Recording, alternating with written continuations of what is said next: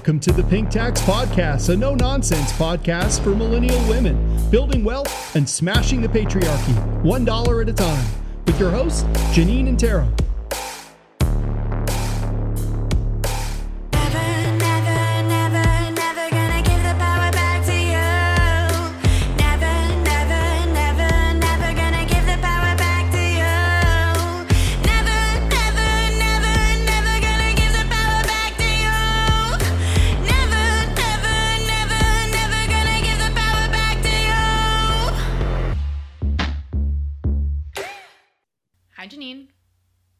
Hey, Tara. How's it going? Good. How are you? I'm good. I'm good. You know, living the dream. How about yourself? Yeah. I mean, today we're talking about homeownership, and we bought our house kind of a year before the pandemic, and you ended up selling your house during the pandemic. So I feel like, Mhm. you know, we're enjoying, well, enjoying maybe a stretch of a word, but I'm glad we're not in a small apartment during this pandemic. Yeah, I mean, same. Um, turns out I like my husband a lot more than, you know, maybe we would have expected. We work really well side by side and with a kid at home most of the time. So, yeah, but I think it's good to have individual spaces for sure. For sure. So, what are we talking about when it comes to home ownership? Maybe I was thinking maybe we could start with your experience of selling your house during the pandemic. Sure. I mean, well, because prices in the market in Calgary went absolutely bonkers. Um, it was really, really painless. It sold within hours of being listed. And I like I kid you not, we accepted an offer and then people kept seeing it. Like I don't know why. Um yeah. That's wild. Within hours. Yeah. Yeah. It was like we had like three or four showings and then they're like there's an offer. And um yeah. Yeah, I mean, I, and I think that's a lot of people I've heard from people who are trying to um, you know, maybe get a single family and move out of a condo, like that kind of thing, um, because they're finding like it is too little space if you have two people working from home. Um, that houses are being sold before they they can even go to see them. Um, so I thought it was a lot faster of a market, but prices really didn't increase as much as you would expect for um, the amount of houses being moved. I don't think in Calgary at least, but I've heard like in other markets like Kelowna, there's also a huge price increase as well. Damn it. That's where I want to go live. Yeah, also so does everyone. Yeah, Yeah. so does everyone. So, did you end up breaking even on your house? Um, because when did you buy that house? We bought it in 2016. I would still consider it a loss. I mean, this is the thing. People have so many different ways of um, looking at housing and stuff like that. Like we we did some work to it. We weren't quite finished because we had started this project like right before we ended up moving. Um, so it was just like kind of poor timing. But um, yeah, I think I would have considered it a loss. Also, even if you look at it from the way like, oh yeah, you made like 1% or whatever uh, like that off of your down payment, like what could we have made in the market with that if we had invested it differently? You know, even if we wanted to be invested in housing, like we could have looked at um, something that was exposed to, to real estate, even Canadian real estate, and probably done a lot better. Not have had any maintenance costs, not have had any renovation costs or anything like that. So it it all depends on you how you look at it. So I would consider it as a loss, but I'm not sure how many people actually look into, you know, subtracting maintenance and um, and that kind of stuff with it. So And so, you sold your house because you moved cities. Yep. Yeah. And so now we rent. We ended up moving and renting before selling. And then we had the renovations like finished up while we weren't living there. So we ended up moving when the rental market was down and the housing market was down. And then we ended up selling once it was back up again, which is really, really great. Except our renovations cost more because lumber, everything like that went up. Right. Well, whatever. You win some, you lose some. Um, but it worked out really well because I don't think we would have been able to find a rental that um, we enjoyed had we moved at peak market. Like, had we moved when we sold our house, yeah, we would have ended up either having to buy again, which we really didn't want to do, or be living in something that was not ideal given our family size and our lifestyle. So, And you're enjoying renting? yeah it's a lot it's a lot less to think about. You don't have to think about the long term as much. If we want to move into something else if an opportunity comes up to live elsewhere to move across the country to get into a different industry or something like that we can. Really love the neighborhood.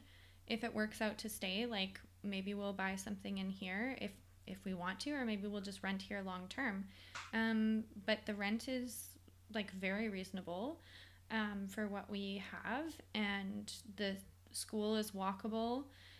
Uh, I ended up selling my car, got a bicycle instead. Like, it's great. Nice.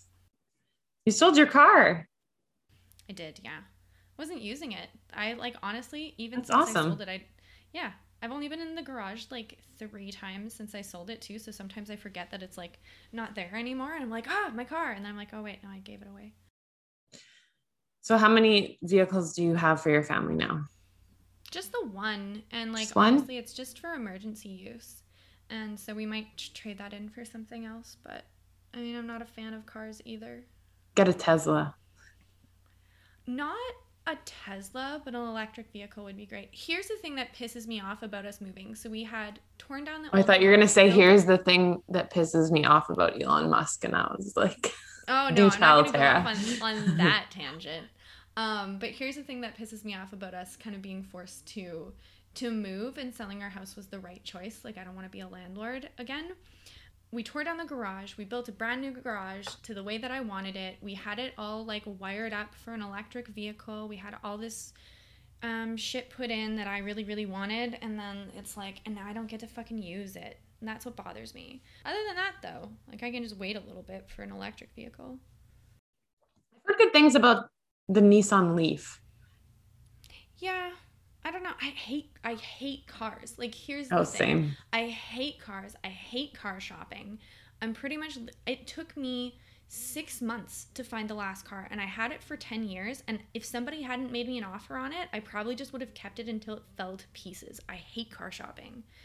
Same. We only have one vehicle as well, but it's feeling very small with our family, even though it's an SUV when um, we're, you know, traveling places, like even just like to visit family. Maybe it's just like the stage of life we're at. Like, I feel like there's so much shit to pack for a little kid. There is. There's a lot. So right now we're down to it. This is not related to housing at all, but we'll do this real Mm. quick. Two door No. hatchback, um, with a car seat, and then wanting to like um, carry stuff about like camping stuff or bicycles or whatever. It does make it a little bit different, uh, difficult, but I don't know. I'm pushing for like a roof rack and a bike rack, but I think even my husband's like we could we could do with a little bit bigger. So Yeah, maybe we just need to wait until our little one's a little bit older and he won't need as many things packed. yeah, it depends. Because it's like the jolly jumper and the circle of neglect and like all the things for him. Circle of neglect. That's what the mommy bloggers call it. So every morning Oh I'm like, God. time for your circle of neglect. Oh, that's terrible. Whatever. so weird. Okay, but yeah. Um, Okay, back to housing. back to housing. Selling during like a mad rush of people wanting to buy single family homes, I guess, is not the worst thing ever. Well, and it's nice that you don't have to worry about also buying something during that, right? Like Yeah, exactly. it's it's good if you can sell at the height, but if you also have to buy at the height, it's kind of a moot point, right? Exactly. Then you're kind of losing. Um, yeah. So the transition for us like worked out really well. Renting when it's a little bit lower, um, and signing like a longer lease during that time is also kind of a win. What else? Moving during a pandemic is really fucking shitty. I think we had anxiety for like the two weeks afterwards because we had people like Mm, moving our stuff, setting up our stuff, like wearing masks but like huffing and puffing and like you know yeah it was just that that part of it was like a huge nightmare um but yeah otherwise otherwise it's fine personally i don't know if i love it in like the aggregate like how everything's going in canada what are your impressions of the housing market right now Yeah, I you know, I'm glad it was a positive relatively positive experience for you, pandemic aside, but um it's wild to me how much the price of housing has gone up. Like the average cost of housing across Canada is now above $700,000, which eh, like that just I don't even have words that's so much. And when you look at the average salary, like what? It's just so wild when you compare it to you know like even our parents generation right like my parents first house was like a hundred a hundred and forty thousand dollars which was like three times their family income or four maybe and now you know we're looking at things that are like 14 times our family income just the amount that it's like increased since we owned our first place to now is unbelievable. And I don't actually see that the rents like have gone up in the same way. Like it seems like it's a lot harder to buy a house than it is to rent a house. And I have kind of some thoughts on why that might be. That is if you Okay, can let- find a house to rent. Yeah, let's let's jump into that. Because I think one thing for us when we were moving from where we were renting was um or I guess a couple of things was a lot of condo buildings like we knew we wanted to have a kid. So a lot of condo building, buildings did not allow um, children. They're 18 plus which is whole other issue. So then when we were looking at renting we were finding some places were saying no kids um, but for the rent for the type of house we were looking at um, the, the mortgage started to make a little bit of sense um, in the in the sense that houses or townhouses in my opinion are a lot more expensive to rent than or at least in calgary than just like a two bedroom apartment. Hmm Yeah, the price jump when we were looking in Calgary and looking at rent versus buying, um, the price jump between like what I've now learned is like a built for purpose rental versus a townhouse, duplex, or single family is absolutely ridiculous. Here's a question for you. let's just back up for a second what is a built for purpose home that you just spoke about built for purpose rental is like a, a unit, low rise or high rise, that's more than six units. So if you have a low rise, and so sometimes you see them, they're like row houses, so they're technically townhouses, but you'll be in one of the communities that's like all row house, like six put together, like little Legos, like boop, boop, boop. Um, or you'll have, um, and it doesn't matter if it's fancy or not fancy or whatever, so you could have something that looks like a boardwalk style rental or you could have something that's like mostly owner occupied um, but it's like a bunch of one two bedroom condos like not a lot of three bedrooms those are built for purpose rentals. Okay. Yeah. Yeah. So where i was going with that was um, how many people do you think like as a percentage of canadians how many people do you think own two houses even though our average housing price is like what $700000 did you say which seems like exorbitant for most people so two properties at minimum two properties I feel like I'm gonna be disappointed with this number. Um, I would like to think it's under 10%. It is. So, well, as of tw 2018. So maybe this will increase. So, about 1 million Canadian individuals, this does not a- account for large corporations doing rentals, um, own a second property. So, in our like biggest centers, in knowing that it's 8% across Canada, how many as a percentage do you think of people in Toronto own more than one property? I mean, I want it to be under 10%. Mhm. You're going to be disappointed. Oh, shit. It is one in five people um, own more than two properties. So Holy shit. Yeah. yeah. So one in five people in one of the most expensive metropolitan areas own more than one property. Again, this, to my knowledge, what I found on CMHC in 2018, this is not based on the boardwalks. The I don't know any other big rental companies, but those Yeah. folks. This is like you and me making lots of money, spending it on real estate or getting into the market early. So if you took all of Ontario, and you know that 8% Canada wide own two properties, one in five in Toronto, so 20% in Toronto, multiple property owners. Of the multiple property owners in all of Ontario, 100%, how many of those are in Toronto itself? Do you think? Like, I'm going to be disappointed with this number also. Yeah. I have no idea. 50%? It's like pretty close. It's 43%. So, of all the multiple property owners in all of Ontario, which has a variety of housing markets, the most expensive housing market holds 50% of the multiple. So, there's a lot of people renting these places out. Okay, so Vancouver's basically the same.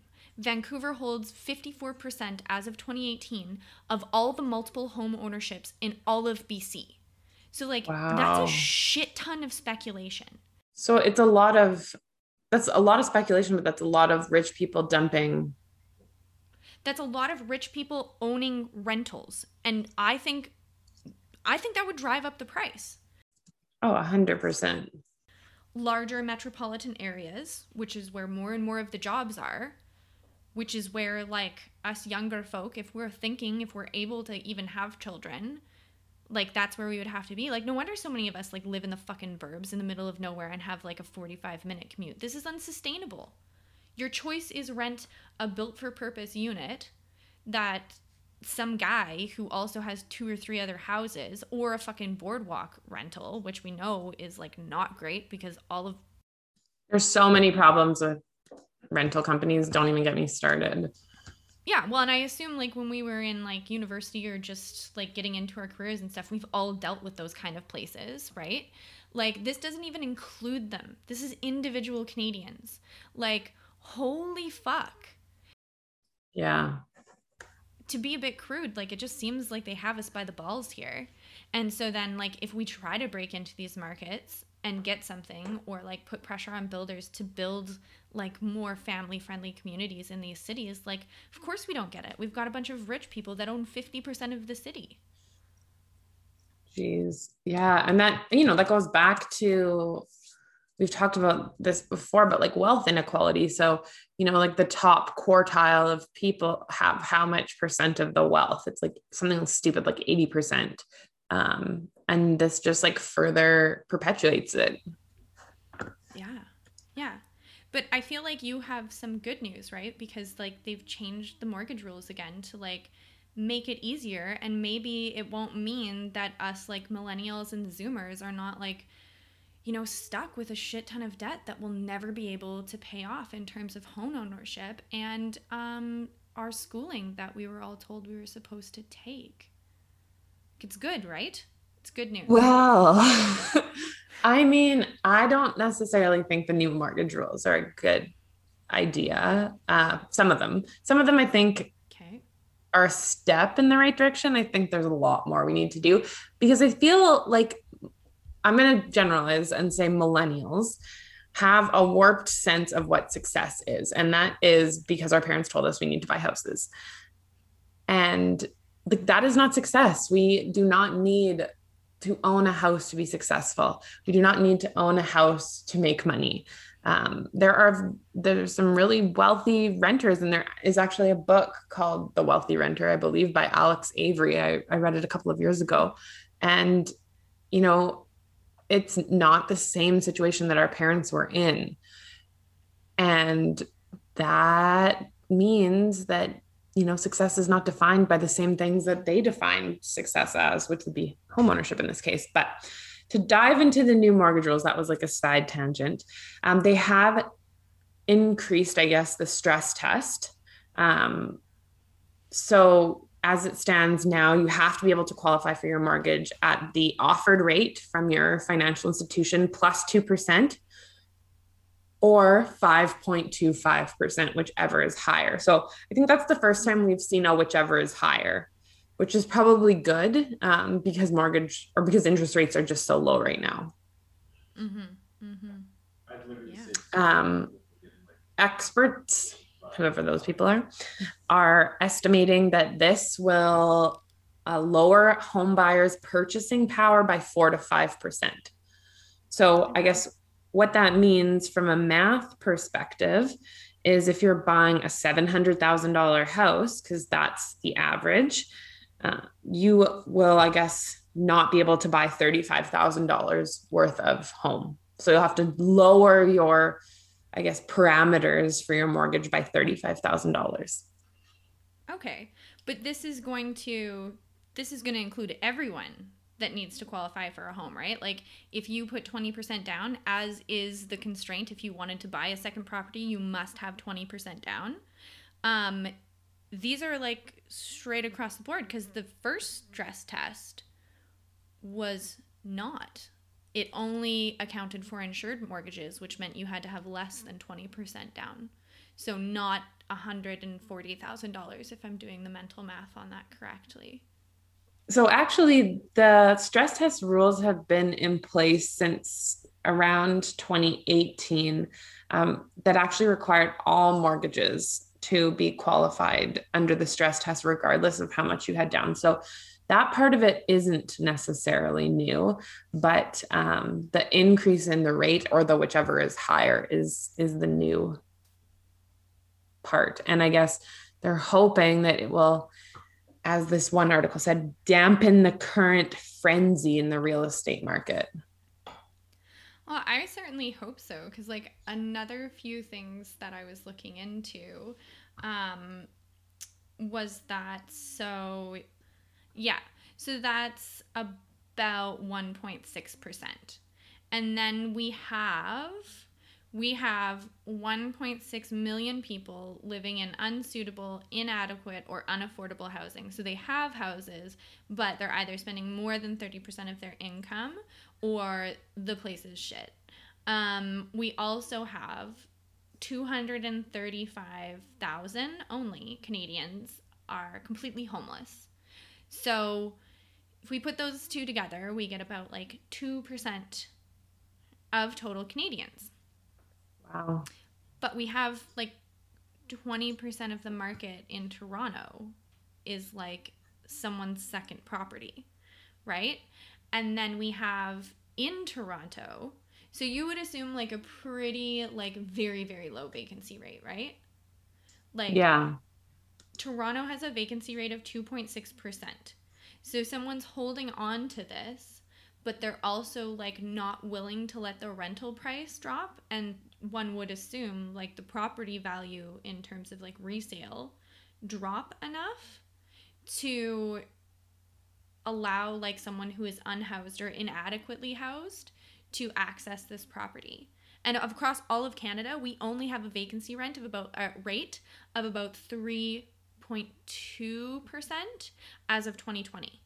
So we literally have enough houses to house everyone. So this like rise in housing prices is like to me, and I know I've said this all season thus far, but like very very speculative. But I don't think like to very rich people who can already afford two properties in Toronto.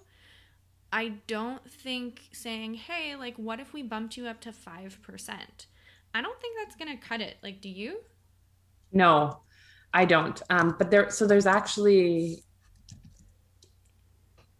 some I guess some things being floated around in the real estate community that they may look at getting rid of capital gains if prices continue to soar like the capital sorry the capital gains exemption on on principal residence um, because of exactly that there's these people holding on to these properties and then they sell one and then they say well it was my principal resident residence for those years because you can dictate which um, house Mhm. was your principal residence um, for whichever years i guess your capital gain per year is higher um, so they may mhm. get rid of that altogether which i think would be a lot better than the qualifying at 5% Yeah, I think if there's like enough folks that are that have invested early or have invested in these like highly speculative markets like in Toronto and Vancouver where you see, you know, increases of 100, 200,000 like when the markets there get really hot, it's not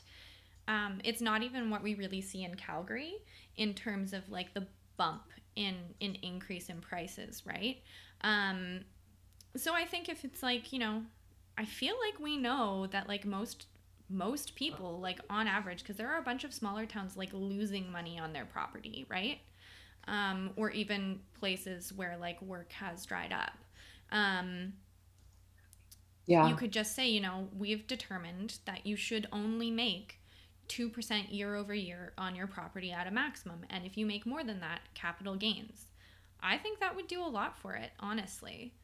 Like, yeah you're not wrong there Yeah. like set a rate and then I think it's just bonkers that we have, and again, like this is, I guess the vacancy rates are based off of fit for purpose. So the vacancy rates are based off of the bigger companies, um, and then the multiple properties are based off of like smaller landlords. But still, we have enough vacant property across the entire country that everyone could have a house. And not only that everyone could have a house, but if your house is shitty, you could just like get a better one. Like, isn't Yeah. that fucked up? And then we have a bunch of people like you and me that like, even though housing in larger metropolitan places is like completely unaffordable. You literally have to be in the 1%. You cannot be in the top 10% and you cannot be in the top 5% to afford a reasonable house in Toronto. Oh, 100%. If I had to move to Toronto or Vancouver, we I would have to be paid like a substantial Mhm. amount more to be able to Yeah. afford what we live in here. Yeah. And another interesting thing I found is that 32% of Canadians do not own any property whatsoever. So we really have, um, anytime the housing prices go up, it's literally only a win for the richest, richest Canadians or large corporations. It's not a win for like anyone else. So if anyone said that, you know, um, getting rid of the principal residency eh, or principal residence exemption, pardon me, or putting some sort of cap on it would somehow hurt, you know, the grandma that had a property in Vancouver and, you know, retired there and like it would hurt her children or her uh, you know when the property finally sold it's actually not going to the people that that would target would be the richest people because if you own two houses in Vancouver like you're you're doing all right Mm-hmm. Totally. yeah And I think yeah on that too, I was just pulling up a company that I've seen a lot of good things from here in Calgary. They're they're they do need they being everyone. There needs to be more multi-use buildings for housing, and um, a company here in Calgary actually, and they're they're expanding to Winnipeg. It's called Round Square. I don't know if you've heard of them. We we looked at buying in one of their buildings, but you know they do a lot of um, multi like multi-family i don't know if that's the right word so like there will be like a one bedroom and then like a townhouse and then like a three bedroom and then a two bedroom. And, and so that you're getting lots of different types of people living in um, that type of a community. And you know that is better for our our society. And so that you know if grandma needs to move into a one bedroom, you know, maybe there's a family with a young kid that can help her with her groceries or whatever that lives nearby.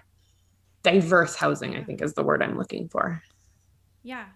I mean, this is going to like out me as who I am as a person, but I listened to, since we talked about cars, I listened to a podcast called The War on Cars, and there is this like paradise community that's been built in the United States where um, they do have those multi, uh, like different types of family units um, all built, and they're kind of like the little Lego blocks, right? Mhm. But it's instead of having the parking right in front, they have all the parking got moved to one side of it.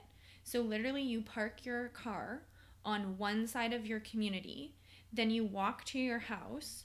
Your place could be a three bedroom townhouse. Your neighbor could be have a one bedroom. You know, someone next to you could have a two bedroom. You um you know, you can bicycle everywhere. Your kids can like run out and play. So you have like uh, like yeah, a, a diverse demographic of um people living there already like built in and you have a safe space for your kids to play like already built in or a safe place for like your your senior neighbor to like wander about you've got community gardens you've got places like i think that does build like real community but clearly that's not profitable obviously speculation we've made it so that in canada speculation in these markets of like one bedroom apartments in toronto and vancouver and I think to a certain extent, Calgary and uh, and maybe Edmonton as well have made this like really profitable, really profitable. Although I think the only difference here is that like we're not restricted by sprawl. Like we have a bunch of people who are either students or um, you have a bunch of those you know one bedroom, two bedroom professional rentals, like either long term or short term, close to downtown core at least before COVID. And then you have a bunch of people that live either on the very outskirts of the cities or in these massive sprawling suburbs that are also not Mhm. that family friendly. No, and they're expensive for our cities. They're they are expensive. And when you think about like how much people must be profiting off of that to buy farmland at a discount, get the city to rubber stamp it, and then sell it to us as at the same time those same interests are gutting our downtown core and making it absolutely unusable if it's not an oil company that wants to like uh, anchor there as head office you know? Like there is nothing you know having been the kind of person that would take my baby on the CTrain and go to the zoo there is absolutely nothing pleasant about being a mother strolling through downtown calgary. It's a lot of exhaust. It's a lot of gar well it's not necessarily garbage garbage but like it doesn't feel safe and i'm not talking about vagrancy or homeless people because like i don't give a shit. I'm talking about like massive amounts of cars and the sidewalks were not built for me um, you know and that's how do people who just work downtown and, and need a wheelchair feel? Like fuck man. Like these cities are not built for us. Anyway. No, they're not. That's a whole nother. I was like, that's a whole nother episode, but I completely agree. And it is the things that are driving the prices of houses up. Um, but back to a couple more changes. Um, we talked about the stress test. The second one they have is actually an increased credit score to 680 points. I think that's up from 660. Yeah. Remember how we talked about credit scores though? And I said, look at yours as soon as you get the mortgage and how it goes up. And when you pay off a mortgage, it goes up too. So we're incentivizing people who, again, have like purchased multiple properties either through financing or otherwise and have gotten in in a lower, like when things cost less, right? And we're saying, we're, we're restricting those folks. And so I don't think that does anyone who's coming in with like a starting salary at 40,000 or 50,000 um, with a couple of credit cards and student debt um, who maybe had the, you know, in terms of credit score, like maybe was born near people that also had shit credit scores because some of that's built into the postal code where you started your your credit history. I don't actually think that does a hell of a lot. You're again like good credit comes from buying and selling properties with that had mortgages on them. So I mean, I'm credit concerned. scores are not a great measure of financial um, responsibility. Yeah. And speaking about like credit scores and and paying off mortgages, if we look at the 2019 rates, only 36% of us, like not including people who have just like had a house back in the day like 1999 that kind of thing and just were at the end of their mortgages anyway. So, um, accounting for age and that kind of thing, only 36% of us have paid off our mortgage. And it's kind of funny to see that we've got um, you know, so many folks that have multiple properties, and um, meanwhile, we only have like 36% of people paying off their mortgages. So I wonder how many of those are like people like us who will only ever own one home, perhaps at all, right? Um, so I don't think that does new home buyers any favors, nor does it do anyone who's like a low middle income person any favors tying it to a credit score. I agree with you. What else we Um, got? The next, the third item is the maximum gross debt ratio or GDS is now 35%, and that's down from Mhm. 39. And the maximum total debt service ratio, so the TDS, is now down to 42% um, from 44%. So I know we talked about this in the previous season, but do you want to go through what those two are really quick? Oh, sure. Now you're like testing my memory here. So we've that I was I was relying on you, man. Um, the total debt service ratio is the percentage of gross annual income required to cover all other debts and loans, um, in addition to the cost of servicing the property and the mortgage. So principal, interest, taxes, and heat. Oh, sorry. Yeah, they both include heat. They're both over your gross, but your total will include all your other debt obligations. So if you have a car payment, if you have a car payment, if you have a student loan, if for some reason you decided to like take a, a bachelor's and a master's in something that your career afterwards doesn't pay all that well, and you um, weren't lucky enough to have it fully funded through scholarships. I don't know how many of those folks are out there, but uh, that TDSR is gonna fuck you over. hmm Mm. hmm hmm Yeah. Also, housing prices, even for this, the GDSR, um, that will also fuck you over if you um, are in one of those industries where your um, income has stagnated or has um, decreased substantially. Yeah. And so the the last one is um, borrowed funds will no longer count towards your down payment, which is like so stunning to me that up until this point you could literally borrow money to borrow more money. Yeah. Yeah. And that's really sad. Like, I think the places I think where that was misused is where you would go to like one lender and say, hey, like, loan me 5,000 bucks so that you can get to the 10%, which I think is not great.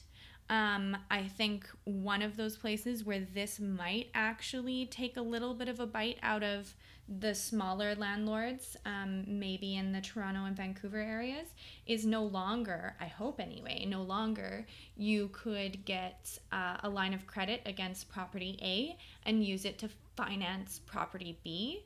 Um, As long as they are still, you know, not only looking at this in terms of insured mortgages, and as long as you can't take out um, you know, basically the value of the second home. So I guess if you're taking a line of credit out against a multi-million dollar property to just buy a million dollar property, like you're still in the clear because you're not getting a mortgage. So apparently we don't care about that. Which is ah, like I think we should be restricting some of the cash purchases too. Like if we're really concerned about really putting a cap and slowing down um, the massive, massive increase in housing prices that we've seen in Canada over the past few years. Yeah. And so this is a small percentage of the population, but I was also thinking about um, med students and their huge ass line of credits that they get. So my sister just graduated med school. So hopefully she's listening to this episode. Hi, sister, if you're if you are. But um, I think a lot of times, so there's a couple things that are really interesting about med students. Is I think that they were probably able to pull from their line of credit to buy houses.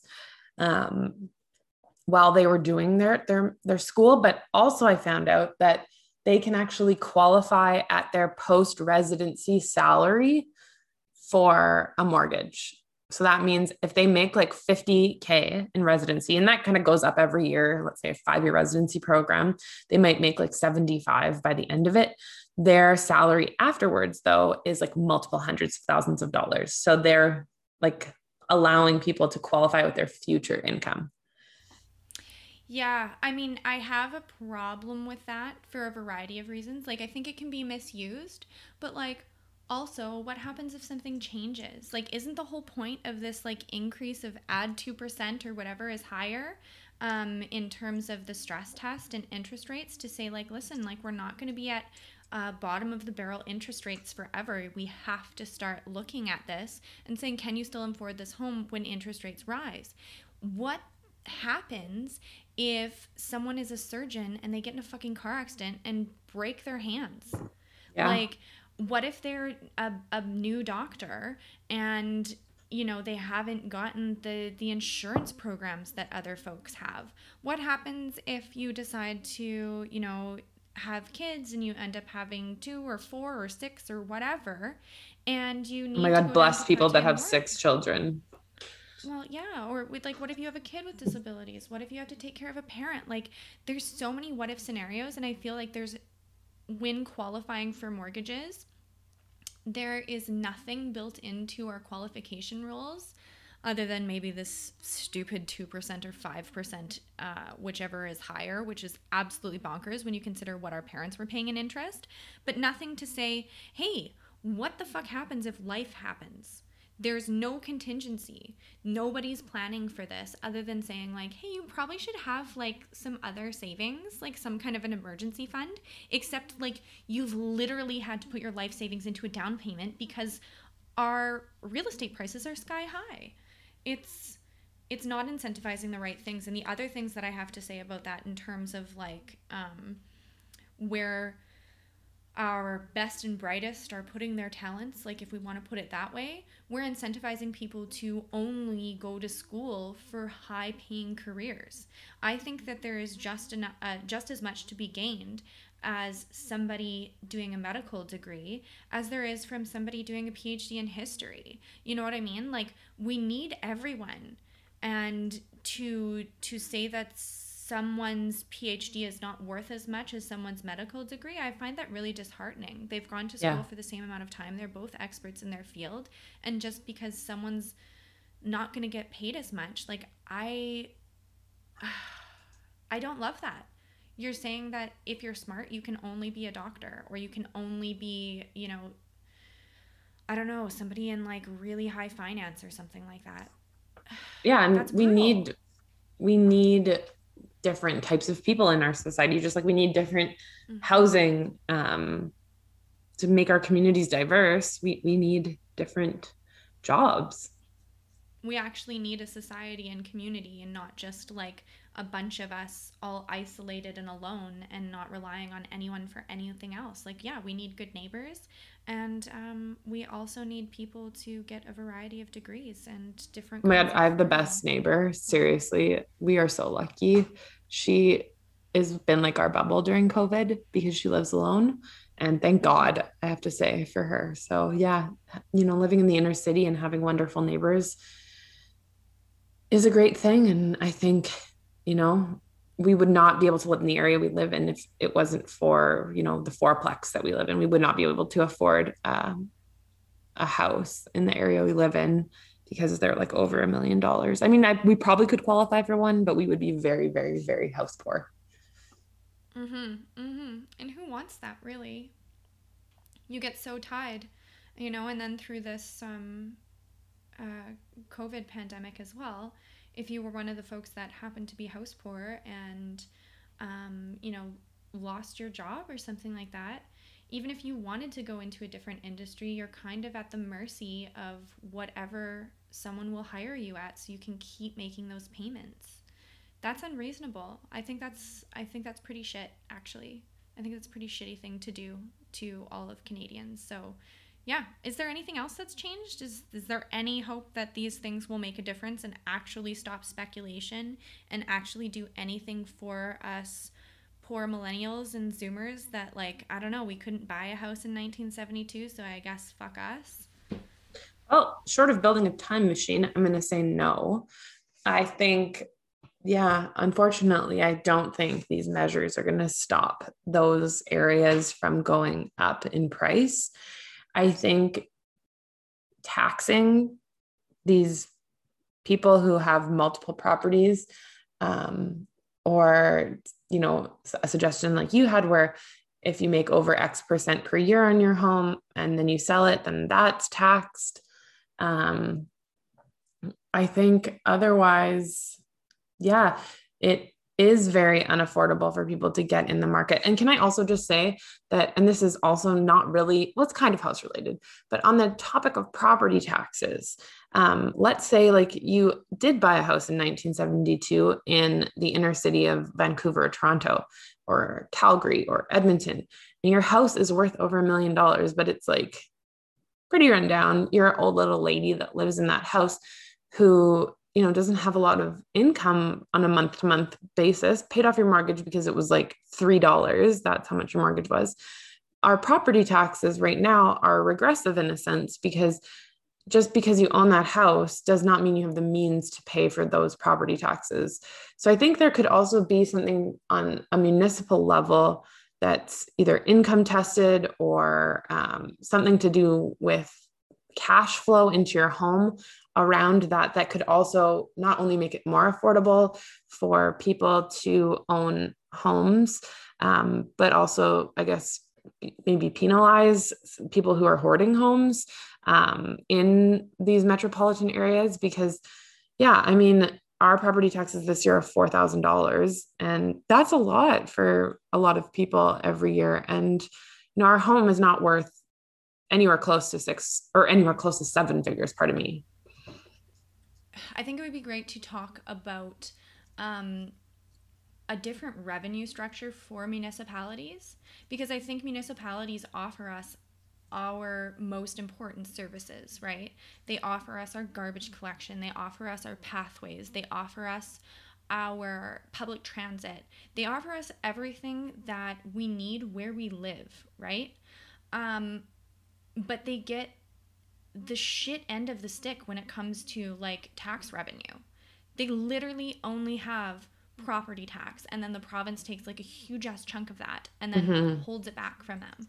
Like what the hell? Like again, if we could just centralize our tax structure or like make use of federal dollars a little bit more and make sure that they flowed better to the municipalities that we didn't have people you know on rundown sidewalks where they, you know, can't push a stroller or have a wheelchair or, um, you know, can't have public transit so that they can easily get like to their friend's house without having a car if they're not able to drive or if they choose not to, or like get to work easily, or, you know, just not be pushed out of the city center. Mm-hmm.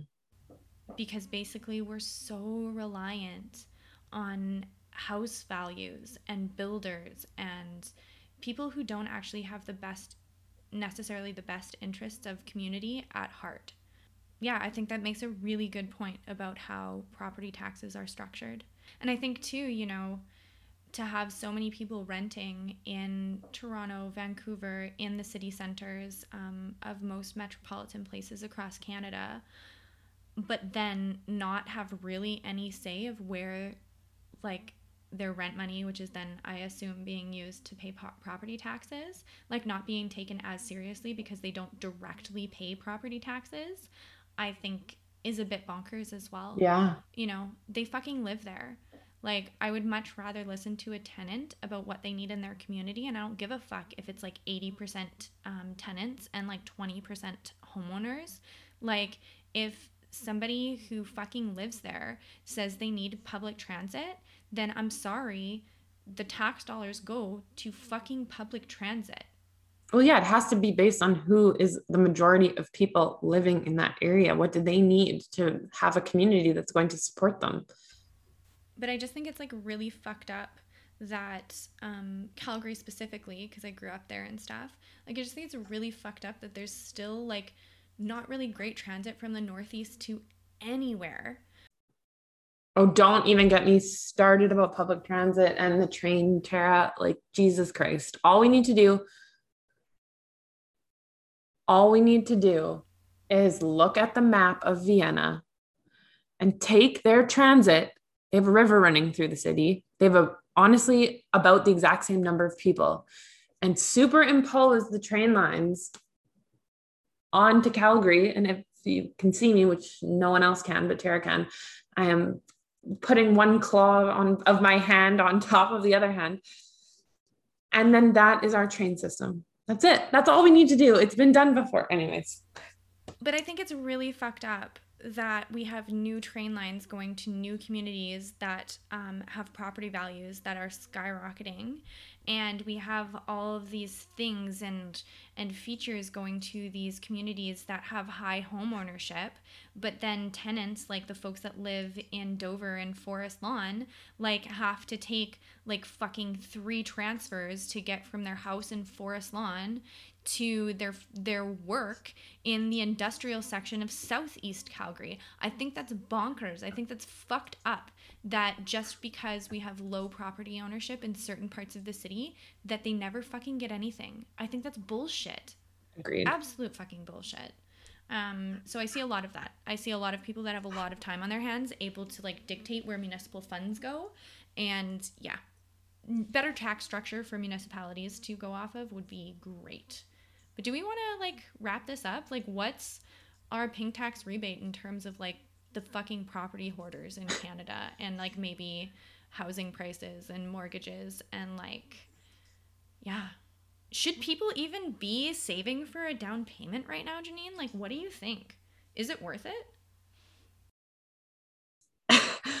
I think a couple things. So I think of municipalities, and you know, there's an election in Calgary coming up in the fall here, and I think there's one in Edmonton too. Like these are questions that we should be asking our, our mayoral candidates. Like, how are you going to update and make the municipal tax system more progressive? Um, so I think there's something to be done there. I also think that they're onto something in Vancouver and I think now in Kelowna around that um, foreign tax on people who own properties that like aren't being occupied. I think it's like 15%. I think there's something there. I think there's a nugget there. I think it's a little weird to say like only if you're foreign. I think that's odd because we have a lot of homegrown um, speculators in those markets too. So I think it should just be like a vacant house tax. Yeah. So so maybe yes, it needs to be expanded to house hoarders. Um, and I'm not talking about the show. Is that what it's called? Home hoarders, house hoarders. I think it's house hunters, but I think home hoarders is a much better title for it. Well done. Okay, we're starting a show in 2022 called Home Hoarders, uh, where we just like have therapy for people who just can't get over not owning homes. Because I think that that's my last point is we need to reevaluate what we're thinking in terms of why home ownership is seen as this like pinnacle of adulthood. That's all I have. That's all she wrote.